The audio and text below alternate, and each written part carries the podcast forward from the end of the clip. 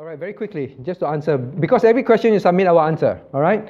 Now, so the person asked, Acts chapter 20, no to turn there. Acts chapter 20, verse 4, there is a person called Gaius, G A I U S, Gaius.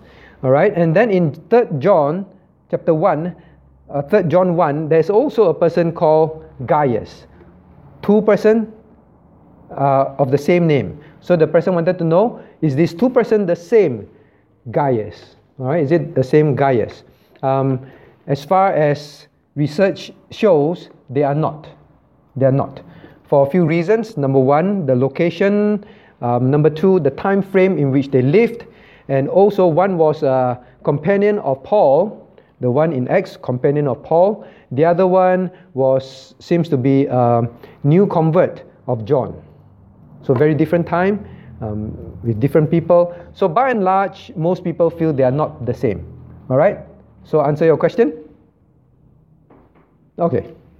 So that is the reason. All right. So can someone be super confident, definite 100%? No, but by and large, most people believe they're different. Okay. So Gaius apparently is is a very common name, um, in the form of Caius.